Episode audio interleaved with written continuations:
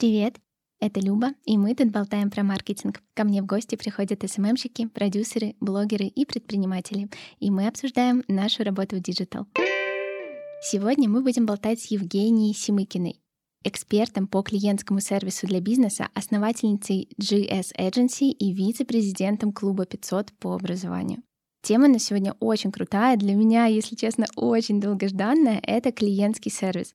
Кто слушает меня давно, кто знает, как работает наше агентство, все в курсе, что мы прям супер сильно заморачиваемся над клиентским сервисом, поэтому я очень рада, что у меня сегодня в гостях Женя, и она в целом такая же замороченная на этом вопросе, и мы сможем поболтать сегодня об этом прям с практической точки зрения. Мы будем говорить о том, как вообще измерить да, вот эту лояльность клиентов, клиентоориентированность, как ее улучшить, всем ли бизнесам нужно вообще об этом думать, ну и так далее. Женя, привет. Люба, привет. Очень приятно. Спасибо за приглашение. Ребята, нам будет очень приятно, если вы поставите нам звездочки в Apple подкастах и сердечки в Яндекс Музыке, а еще круче, если оставите комментарий. Это очень поможет развитию подкаста.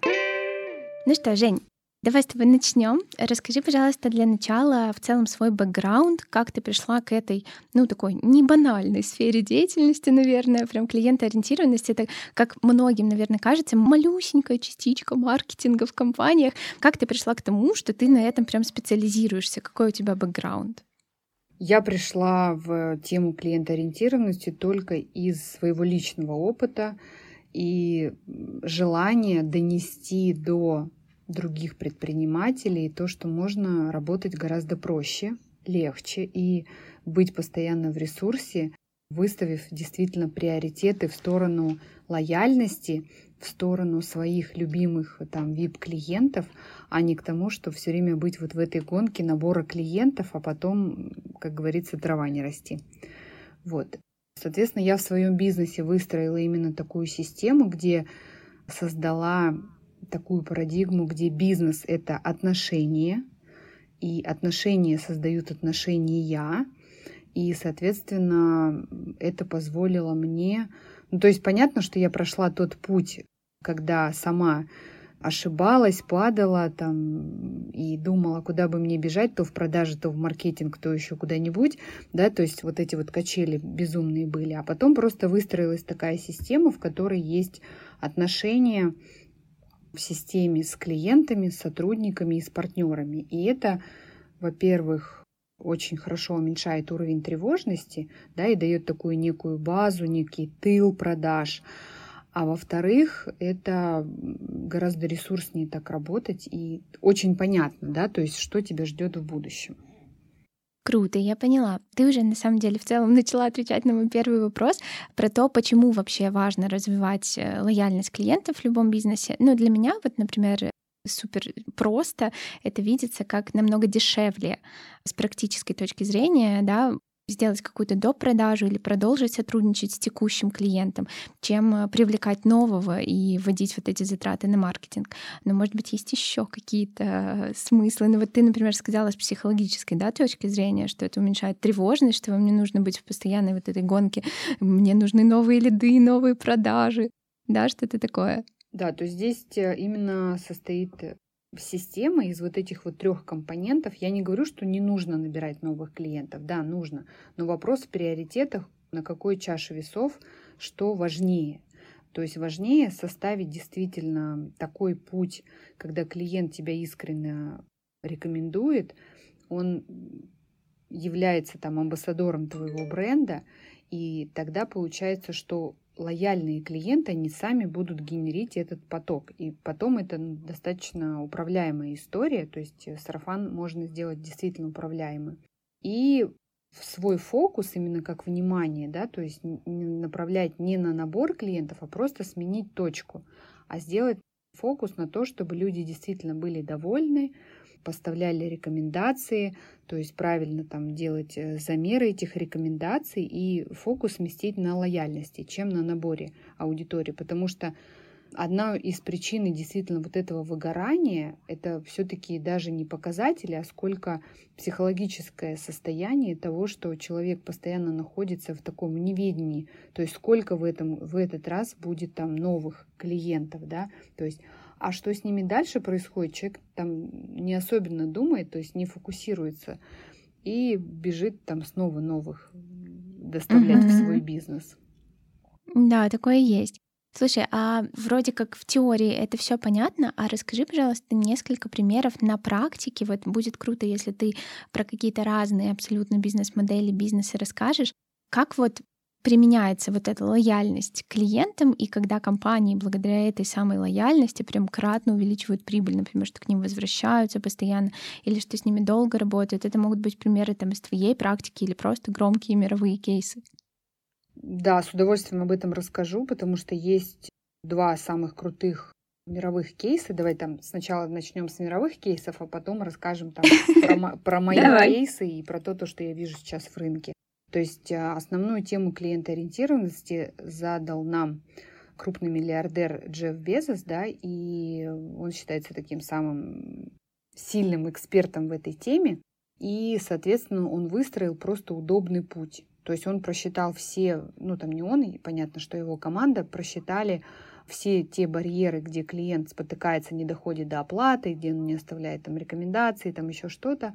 И, соответственно, он выстроил такую шикарную компанию. Второй обожаемый мной пример, просто нереально их люблю и действительно готова их все время покупать, это компания Lululemon, которая, когда она основывалась, она продает спортивную одежду. Они сказали, что вот у них была основная стратегия, вот как они только собрались, да, команды, и сказали, мы будем продавать спортивную одежду. И у них была единственная миссия и стратегия. Мы все ставим на клиентский сервис. Не на продажи, там, ни на что. И это была целая стратегия, которая была прописана от момента входа клиента в магазин до того, как клиенты сами генерят дополнительно клиентов. И это тот показатель, когда клиентский сервис у них превыше всего, и за 8 лет они встали по оборотам на одну полочку с Tiffany и Apple. То есть это действительно тот пример, который нам задает тон, что все это возможно. И клиентский сервис, он действительно работает, если вначале поставить правильную стратегию. А что происходит у нас в России и какие есть примеры? Здесь больше, наверное, не такого комплексного подхода, хотя я сейчас все больше вижу в том, то, что, например, опять же, если давай так про громкие, а потом там из малого бизнеса возьмем, да, то есть гиганты, они уже не соревнуются отделами продаж. То есть я посещаю там все э, саммиты по лояльности, там тоже выступаю, и я вижу, как они сейчас больше выстраивают стратегию не на количество людей в отделе продаж, а количество людей в отделе отделе обслуживания, отделе сервиса.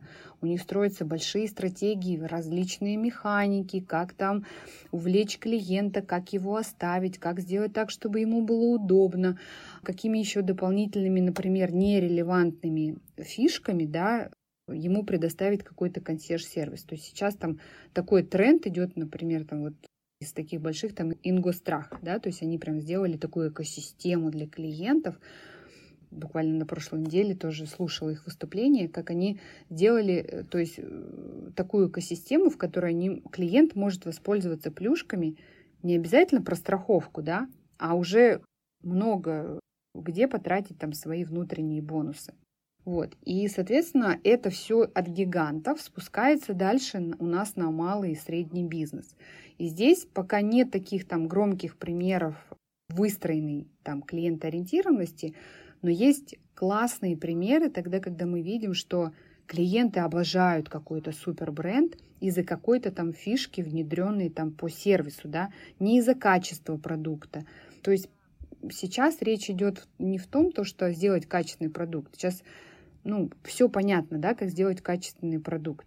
А сейчас идет история про то, как сделать вот эту экосистему вокруг этого продукта, чтобы клиенту было удобно, чтобы он любил этот продукт и чтобы он там часто возвращался. И малый и средний бизнес, предприниматели здесь идут в эту сторону, понятно, такими э, там аккуратными шагами, да, то есть они до сих пор верят в набор клиентов, они до сих пор верят в пятитысячную там клиентскую базу, да, которая просто лежит, и там с ней никто не работает, до сих пор верят там в сильные продажи, и пока делают только такие аккуратные шаги в сторону сервиса, там, любви клиентам. И когда они нащупывают вот этот момент, что да, это действительно работает, начинают раскручивать уже эту историю. Но понятно, что там в крупных гигантах это проще, потому что там работают целые команды, да, там на тему лояльности. А здесь получается, что нужно самим как-то изучать эту тему, да, изучать своего клиента более глубоко и идти в эту сторону, ну, пока такими аккуратными шагами. Да, я с тобой здесь супер сильно согласна, потому что у меня агентство, мы занимаемся таргетированной рекламой, и один из вопросов нашего стартового брифа — это вот, ну, ваше там УТП, да, вот в чем вы выделяетесь на фоне конкурентов, чтобы нам было легче строить там стратегию, какие-то тезисы выделять на креативах. И очень много кто говорит по-честному, ну, мы просто делаем классный продукт, но наши конкуренты тоже делают классный продукт. Ну, то есть по факту человек просто выбирает компанию, которая там первая покажется ему в рекламе или что-то такое, такое. И здесь действительно вступает вот этот вот вау-эффект от сервиса, который всегда-всегда очень сильно выделяет компанию, и тебе действительно не надо делать какой-то вау, прям супер по качеству продукт, но ты уже можешь благодаря этому ставить прайс выше. Это будет все равно обосновано, потому что, ну, как бы ты тратишь больше ресурсов на то, чтобы предоставить этот сервис.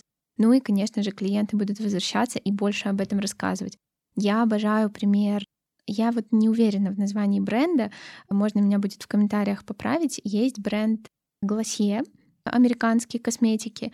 Они в Америке делают сторы свои с такими ездящими, как будто бы подвесное метро, кассами. То есть ты как бы оплачиваешь свой заказ, и тебе твой пакетик с косметикой выезжает на вот этом вот подвесном метро, ну, типа, это вау-эффект и ты такой, боже, да мне вообще все равно, что там за косметика, но я пойду это и куплю. Или вот наш клиент тоже сделал, это не наша разработка, это придумали они в, вместе с маркетологом, они сделали свои, это салон красоты, они сделали лимонады. Да, казалось бы, ну как бы все просто, просто сделали лимонады, сделали классные там красивые этикеточки, наклеили на них, да, там брендовые и все такое, написали крутые надписи, с ними все девчонки фоткаются, все в восторге, рассказывают подружкам, представляешь, я была в салоне, а там такой лимонадик. Ну, естественно, вот такое вызывает вау-эффект. Поэтому да, я вообще двумя руками и ногами за, чтобы такое внедряли, но я понимаю, что это вот это плавно нас двигает к следующему вопросу. Я понимаю, что иногда невозможно просчитать экономическую эффективность всего этого дела. Наверное, из-за этого малые бизнесы уделяют этому меньше внимания. Ну, то есть логично, если ты вольешь в рекламу определенное количество денег, ты получишь оттуда клиентов, и ты заработаешь. А если ты, допустим, там тоже вот салон красоты, не будем далеко от бьюти уходить, и ты, например, будешь дарить каждому клиенту там пилочку, что там еще с собой дарят обычно, ну вот там индивидуальный пакетик, да, вот как многие салоны сейчас делают, насколько это действительно экономически выгодно. Ты, когда работаешь с клиентами, ты просчитываешь вот этот момент. То есть изначально до того, как внедрять какие-то моменты в стратегию, ну, есть ли вообще формула, которая позволяет это сделать? Давай, знаешь, как я отвечу на твой вопрос, но сначала расскажу тебе вот какую историю. В чем вообще фишка вообще глобально сервиса? Это в том, то, что отличаться от других и не играть в понижение цены. И вот если мы разберем такой достаточно простой пример бьюти, то здесь как играет история. Допустим, все салоны красоты ну, делают просто обычные продукты, да, то есть там маникюр, там педикюр и там, не знаю, чистка лица. И, например, какой-то из этих салонов начал первый дарить там, например, с собой вот этот одноразовый наборчик, пилочка и там, ну, не знаю, там щеточка, да, то получается, что вся ниша начинает ориентироваться на этот салон, да, и у этого салона есть такое преимущество, которое, ну, то есть они просто начинают быть первыми, да, то есть они задают тренд. И за ними потом все повторяют. Так вот, фишка сервиса состоит в том, чтобы не повторить за кем-то, потому что ну, эволюция сервиса, она происходит ну, супер быстро. Если мы там 10 лет назад заходили в салон, и нам не предлагали чай, кофе, а кто-то предложил, мы такие, вау, здесь даже чай подают, и можно там чайку попить, то сейчас для нас, для всех это уровень нормы. То есть, если нам не предложат чай, мы даже удивимся, да, что это такое. Вот. То есть с пилочкой и вот с этими вот маленькими фишечками то же самое. То есть сейчас это уже, ну, уже как бы не удивишь. И тогда начинается вот эта вот история про впечатление для клиента, про вот это супер там, не знаю, супер сервис там по записи или там по напоминанию. И это история про то, чтобы узнать своего клиента хорошо, глубоко и дать ему то, то, что ему нужно. И не быть похожими на других. То есть вот так работает сервис тогда, когда кто-то что-то придумывает, да, а потом это спускается для всех, и это становится уровнем нормы. Да, то есть точно так же, как раньше мы приходили в банки, да, там лет там, 10 назад, и там был перерыв на обед. То сейчас это уровень нормы, да, то есть банк открывается с утра, и, и там нет перерыва на обед. И для всех это кажется уже ну, каким-то отголоском прошлого. И здесь вопрос в том, что абсолютно в каждом бизнесе, я уверена, можно придумать какую-то классную фишку и отличаться от других. Потому что отличаться вот это вот кто быстрее понизит ценник, ну так себе история. Да? То есть ну, как бы неинтересная гонка. А вот придумать какую-то классную там историю для, по сервису, это уже супер, когда клиенты начнут действительно об этом рассказывать. Вот. А отвечая на твой вопрос по поводу привязки, здесь все как везде действует э, математика. И то есть если это воедино связать вот эти отзывы, на которых сам продукт команды растут, привязать это к возвращаемости клиента и к прибыли, и к тому, что будет, например, все в том же бьюти абсолютно полная запись, да, и они не будут думать о том, а где же наши клиенты, да, почему они к нам не ходят. Они не ходят, потому что кто-то позаботился о том, чтобы сделать обучение сотрудников, да, чтобы сделать классные переписки там по приглашению, да, чтобы сообщить своему клиенту, что, например, там мастер уходит в отпуск, запишитесь, пожалуйста, пораньше потому что они понимают, что если клиент придет и узнает потом, что мастер его в отпуске, а ему нужно на какое-то мероприятие, он расстроится и пойдет уже в другое место. И вот это вот продумывание вперед на 10 шагов дальше, да, оно и является вот этой вот заботой, сервисом и тем впечатлением, о котором рассказывают другим клиентам. Все можно просчитать, все можно сделать, и Соответственно, это просто нужно желание того, чтобы поверить в эту систему, что клиент-ориентированность, она работает. И по факту сейчас у нас у клиента есть гигантский выбор, да, где купить, где сделать бьюти процедуры, где там какой-то продукт выбрать, какую-то услугу, да, и по факту люди будут идти туда, где им тепло, хорошо, удобно и чувство заботы есть. Мне так нравится, с какой любовью ты об этом говоришь. Мне, правда, супер отзывается тема. Давай закончим еще раз с математикой. Я просто вот даже мне самой очень интересно прояснить. Вы считаете, да, вот ты приходишь в компанию для того, чтобы помочь ей выстроить вот эту вот всю систему, кстати, у нас не было заявлено такого вопроса, но мне теперь очень стало интересно, в чем конкретно состоит ваша работа. Ну, то есть вот как ты приходишь в компанию, ты же, наверное, там супер сильно погружаешься в бизнес, ты об этом расскажешь. А что касается математики, то есть вы просчитываете, да, вот, например, там есть какой-то, наверное, блок, что вот смотрите, если мы закупим столько-то там условно одноразовых наборов пилочек со щеточками, да, мы в моменте потеряем, но потом у нас есть вот такой-то там прогноз, что эти люди к нам вернутся, вот столько-то увеличится там LTV, и оно будет составлять столько-то денег, да? Абсолютно все можно посчитать и привязать прибыль к возвращаемости клиентов. Это абсолютно точно. Супер. То, что касается моей работы, то здесь история про то, то, что я работаю всегда под запрос, то есть и, наверное, самый такой основной запрос у моих клиентов это а где клиенты теряются. То есть это даже не в моменте, понятно, что клиенты теряются, значит теряются деньги. Деньги самого предпринимателя, кто это создал. Поэтому, как правило, мы это все раскладываем на вот эти вот маленькие шаги, где клиенту неудобно. Клиент у нас сейчас такой Требовательный. Привередливый, да, требовательный, да. Надо, чтобы было удобно, чтобы быстро ответили, чтобы быстро подобрали, чтобы напомнили, да. То есть это такой, я это называю а-ля консьерж-сервис, да, такой. Даже вот, то есть погружение вот этого, а какие мероприятия у твоего клиента, чтобы под это мероприятие что-то там напомнить о себе. То есть до такого уже доходит. И здесь момент всегда такой основной сейчас запрос это, а где моему клиенту неудобно, то есть где он действительно уходит и ну, просто уходит и меняет тогда компанию. Вот. Основной запрос такой, и мы, как правило, находим ну, очень много точек, где сливаются клиенты, где они просто уходят, и никто об этом не знает. И это все тоже можно посчитать, где, где вот такие точки находятся. Слушай, мы когда готовились к этому подкасту, я видела темы, которые ну, мы собираемся обсуждать, я поняла, что я думала, что я супер прошаренная в теме клиентоориентированности, но я увидела столько незнакомых слов. Поэтому расскажи мне, пожалуйста, что такое точка после вкусия в бизнесе? Возможно, мы о ней уже говорили, просто я не совсем понимаю, что это. Да, точка после вкусия это такое мое изобретение. То есть это опять же в сторону, куда направлять свой фокус в бизнесе. То есть или направлять свой фокус в бизнесе на первом впечатлении, что важно, бесспорно важно, но на этом у всех есть уже магистрская степень, да? Вот. А вот а магистрская степень, когда клиент уходит, что с ним происходит, с его чувствами, да, там, с этой упаковкой лишней, что он чувствует после того, как он купил и ушел жить свою жизнь. Вот он ушел жить свою жизнь, а, а где вот эта вот точка или вот эти ощущения того, что он почувствует уже после в своей жизни по отношению к этому продукту или к этой компании.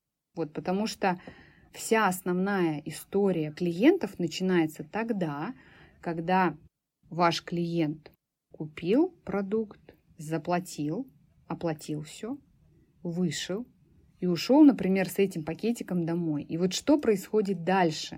Вот это та точка, на которой я делаю фокус и внимание, потому что там у нас есть там потрясающие примеры из люкса, да, когда в магазине Dior и пакетик побрызгают, и бумажка там шуршащая, и куча отметок в соцсетях, как эти распаковки делают – а вот вопрос, а почему в моем продукте не делают распаковку, да, то есть вот такие вопросы. А что происходит с этой упаковкой дальше? А какое впечатление оставил курьер? А потом спросили, а как вам эта услуга? Ну, в общем, здесь, как сказать, можно поиграться с этими вопросами и понять, как можно усилить эту точку для того, чтобы у клиента действительно оставалось, чтобы он не чувствовал себя таким конвейером, а чувствовал себя супер важным клиентом в этом бизнесе. Еще одно слово, которое я не знала из тех, что ты мне написала, это клиентно-центричный подход. Расскажи, пожалуйста, в чем он заключается, что это такое? Возможно, это тоже какой-то там твой термин? Нет, это общепринятый термин, это вот такая глобальная стратегия. Это про то, то, что когда вы строите свой бизнес, неважно его размеры, какой продукт и так далее, то он настроен не на бизнес-процессы внутренней компании, а построен на то, чтобы действительно давать клиенту то, то, что ему нужно. То есть это система, в которой все бизнес-процессы построены на то, чтобы именно клиент был в итоге счастлив. То есть и от этого зависит и количество сотрудников компании, и тон переписки, и сама там скорость переписки, и там, не знаю, доставка и так далее, и так далее. То есть это просто определенный подход, в котором, как вот есть такое, знаешь, там сравнение, да, то есть если вы работаете на чьи интересы? Интересы руководства или интересы клиентов?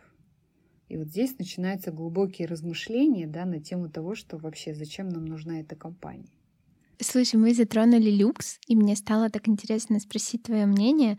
Я вообще вот искренне считаю, что там сережки, Dior, сумочки, это все, ну, оно по качеству, да, оно, оно идентично классным каким-нибудь нашим там native брендам, но они вот выделяются, и их все хотят как раз-таки за счет вот этой вот клиентоориентированности, за счет просто какой-то космической системы от начала вот то, что ты там в очереди стоишь в этот магазин, до момента, когда тебе наливают игристое, в момент, когда ты что-то примеряешь.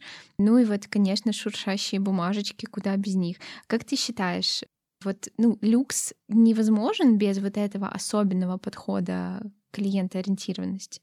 То есть возможно ли стать люксом, если не совсем заморачиваться над вот этой вот частью бизнеса? Ну, здесь, наверное, такой вопрос гораздо шире стоит, потому что если мы говорим о люксе, там еще у нас добавляется история бренда, там ценности этого бренда, сюда же ажиотаж, то есть определенные стратегии на то, что это не всем доступно. И здесь момент того, что, допустим, если выпускается только определенное количество сумочек, да, то здесь опять тоже включается эмоциональный фон клиента, такой связанный с клиентоориентированностью, то, то, что когда ты покупаешь эту сумочку, у тебя ощущение, что ты просто покорил этот мир, потому что у тебя вот это э, ощущение вот этой уникальности, да, то есть я тот самый уникальный VIP-клиент этого бренда, потому что их мало, потому что я нашел это, потому что я, у меня это есть. То есть факт вот этого обладания. То есть здесь не только вопросы по, про сервисы, про клиентоориентированность, может быть, даже они в каких-то моментах, может быть, еще и не соответствуют, да, там, всем канонам сервиса.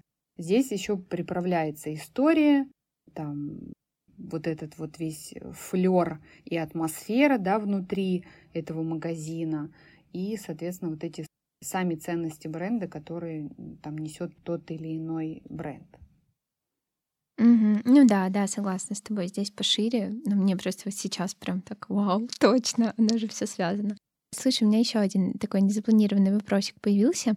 Скажи, как ты считаешь, вот когда мы внедряем какую-то клиентоориентированность новую в бизнес, да, вот какой-то приемчик, это всегда что-то платное или любой бизнес может придумать что-то, ну, типа, не требующее дополнительных затрат? Ну, мое понимание сервиса это к тому, что надо просто изучать своих клиентов и процентов 70 70% инструментов в клиентском сервисе, они бесплатные. Надо просто иметь желание их применить и сделать из этого прибыль. Вот. Угу. Потому что, ну, если спуститься на уровень не знаю, малого среднего бизнеса, предпринимателей, экспертов, там, которые продвигаются, не, у всех есть анкеты обратной связи. То есть те же самые там косметологи. Вопрос от администратора, как вам процедура? Но это не обратная связь. Да? То есть как бы хорошо или плохо, ну, тут деталей не узнаешь, не зафиксируешь и не проанализируешь их, и не поштурмишь с командой. И вопрос в том, чтобы составить правильную анкету обратной связи, чтобы человеку захотелось рассказать. Потому что только на основании анкеты обратной связи можно расти. А не вопроса в чек-листе у администратора, как вам процедура. Это совершенно не то. Вот. И очень много есть классных примеров, таких, которые будут действительно делать эффект вау для клиента, которые будут впечатлены и будут амбассадорами этого бренда не за счет того, то, что там наливают обязательно шампанское. Его не обязательно наливать. Да, то есть достаточно просто делать все вовремя, четко, напоминать, там, не знаю, анкету обратной связи э, делать. И, ну, тот же самый, например, мой самый любимый пример, почему люди начинают больше доверять брендам, да, потому что приоткрыта какая-то завеса вообще внутреннего процесса, да, например, вот там рестораны, вот у тех ресторанов, у которых открытая кухня, когда клиент подходит и видит, а в чем одет повар, а как он часто моет руки и как он нарезает этот салат, у него доверия больше. У таких ресторанов посещаемости явно больше. Как сделали салоны красоты, ну, из тех примеров, которые я видела – то есть они сделали такую вот, э, один пример есть в Москве, они сделали лабораторию, просто сделали в кабинете э, лабораторию по обработке вот этих инструментов. Это же тоже тот момент доверия, когда мы понимаем, да, здесь все классно, я здесь буду себя чувствовать безопасно. И в каждом бизнесе можно делать какие-то такие истории, когда сам клиент может посмотреть внутри, а как же там все происходит. Сейчас очень такая популярная история, совершенно не новая, но популярная история, это экскурсии ну, кому-то, например, на какое-то предприятие или там на какую-то компанию. И это тоже тот элемент доверия, когда клиент может рассказать, ты представляешь, я там видел такое, там так все классно. И это тоже вот этот вот создается вот эта эмоциональная связь с этим брендом, когда ему нравится он, потому что он уже посмотрел, он что-то там внутри побыл этой частичкой этого процесса. На самом деле, вот про экскурсии на производство тоже очень знакомая штука. У нас есть клиент, который строит дома. И они придумали, наверное, не первые, но одни из единственных, кто так делает в Беларуси, они поставили на объект камеру. То есть вот ты заказала дом, и ты можешь всегда включить на YouTube, она работает 24 на 7, включить на YouTube трансляцию и увидеть, что вот рабочие работают, действительно все есть, ты видишь, что происходит, что там никто не пьет пиво, э, что там еще, какие стереотипы бывают про эту сферу. Так что да, я тоже верю, что в любом бизнесе это все можно придумать. И это подводит нас к следующему моменту. Я хочу, чтобы мы придали этому подкасту немножко практичности. Скажи, пожалуйста, вот топ-3 каких-то приема, ты уже много упоминала, но вот скажи прям самые рабочие, самые классные, которые вот предприниматели, например, которые нас слушают, могут здесь сейчас внедрить в свой бизнес? Ну, самое первое, это, наверное, все-таки проверить, есть ли у вас анкета обратной связи, и посмотреть, как на нее отвечают, как часто, из каких вопросов она состоит, то есть кто ее передает клиенту. Второй топ-инструмент – это просто самый бесплатный и классный инструмент, который применяют все мои клиенты, это собраться с эм, отделом продаж, отделом сервиса, э, поддержкой и так далее, и просто спросить у сотрудников, кто на первой линии работает с клиентами, вообще, что вы слышите, потому что, как правило, что я встречаю, нет вот этой связки между сотрудниками на первой линии и руководителями, да, и у сотрудников есть просто масса всяких разных классных фишек, которые клиенты им сами подсказывают. А давайте вот это, а вот мне здесь неудобно. Но нету процесса, который бы превращал вот эти хотелки во внутренние регламенты, да, или там во внутренние процессы. Вот. И третий инструмент — поговорить со своими клиентами и узнать, где же там неудобно. То есть все, по факту все эти инструменты, они бесплатные. У меня остался вопрос по поводу сбора обратной связи у клиентов. Все мы знаем про анкеты обратной связи, о том, что это очень круто. Я прям, ну, такая большая галочка, большая пометка после этого подкаста. Ребята, пожалуйста, отметьте себе, что, ну, действительно, это у любого вообще бизнеса может быть не обязательно только у, у почему-то вот салона красоты, да, такой самый банальный пример. Вообще нет, это можно, можно внедрить везде. Ну и, наверное, обзвоны. Может быть, есть что-то еще, какие-то примеры на твоей практике, как собирать обратную связь от клиентов, чтобы они были более мотивированы ее рассказать. Ну, здесь работает тот принцип, что если есть анкета обратной связи, то если, например, есть много клиентов, которые постоянно пишут обратную связь, то им нужно давать на эту обратную связь какую-то, ну, свой комментарий на тему того, то, что благодарить за то, то, что они, в принципе, вам пишут, потому что это действительно очень ценно изнутри, с той стороны, со стороны клиента узнавать, про что это. Вариантов много разных, то есть есть от глубинных интервью, обзвонов и анкет, которые там некоторые бизнесы просто прям по WhatsApp отправляют. Поэтому здесь как бы от контекста бизнеса зависит, наверное, какого-то универсального нет. Нужно смотреть, как вашему клиенту удобнее всего эту анкету заполнять, чтобы она была не длинная, но в то же время поощрять клиентов даже хотя бы там обратным звонком благодарить за то, что, в принципе, они ее заполняют. Потому что есть такой стереотип, да, что клиенты не любят заполнять обратную связь. Это на самом деле самый большой стереотип. Просто надо этот маховик закрутить. Клиенты обожают раздавать советы, как нам делать бизнес. Вот, здесь самое главное воспринимать это с моментом того, что выбирать оттуда зерна справедливости, да, что действительно, да, в этом моменте мы сделали вам неудобно, сейчас поправим. А так клиент, у клиентов есть вот это внутреннее чувство справедливости к тому, что я сейчас вам расскажу, потому что моя душа болеет за меня и еще за 100 других клиентов. Слушай, ну здесь я согласна на сто процентов, и важно еще все вот эти комментарии которые очень часто, ну вот в моем бизнесе это называется аккаунт-менеджеры, да, у кого-то это там администраторы, принимают как критику, принимать с открытым сердцем, открытой душой и действительно видеть в этом точке роста. Вот э, далеко ходить не нужно. Мы с подругой ходили в кинотеатр на выходных, и у них не работает онлайн-оплата на сайте. Ну, там очень это все неудобно реализовано. Там нужно 10 кругов ада пройти, чтобы там тебе дали возможность ввести карту, и то оно не сработает. И подруга об этом сказала, она работает в пиаре, она тоже как бы э, думает, что всем, ну, действительно интересно знать. Ну, и на нас наехали, типа, да это ваш банк, да это не мы, у нас вообще все нормально. И мы такие, окей. Окей, мы просто хотели как бы без наезда сказать помочь. Вот, так что да, действительно, очень много говорят сами клиенты. Я расскажу тоже такой классный пример. Знаю, что нас слушает очень много маркетологов. Мы придумали такую фишку в агентстве тоже исключительно из-за того, что я заметила неудобство у клиентов. Мы занимаемся таргетом, и в определенный момент рекламный кабинет списывает бюджет. И часто для клиента это очень болезненный момент. Ну, типа, у тебя с карты вот так вот списывается 900 долларов. Неприятненько. Классно бы знать об этом заранее. И мы придумали предупреждать клиентов за несколько дней, что вот смотрите, вас ждет списание, скоро спишется вот примерно такая-то сумма. И вот буквально сегодня один из клиентов там девушка написала в чат, что вот там Валерия вас ожидает списание. И он такой, боже, это то, что было нужно. Спасибо вам огромное.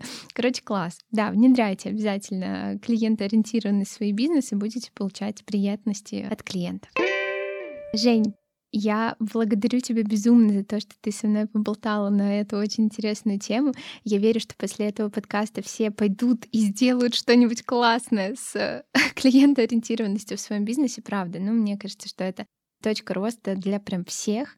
Спасибо тебе за практические советы. Ребят, обязательно подписывайтесь на Женю, обязательно следите за ее полезными постами. Я вот э, зачиталась парочкой тут на досуге.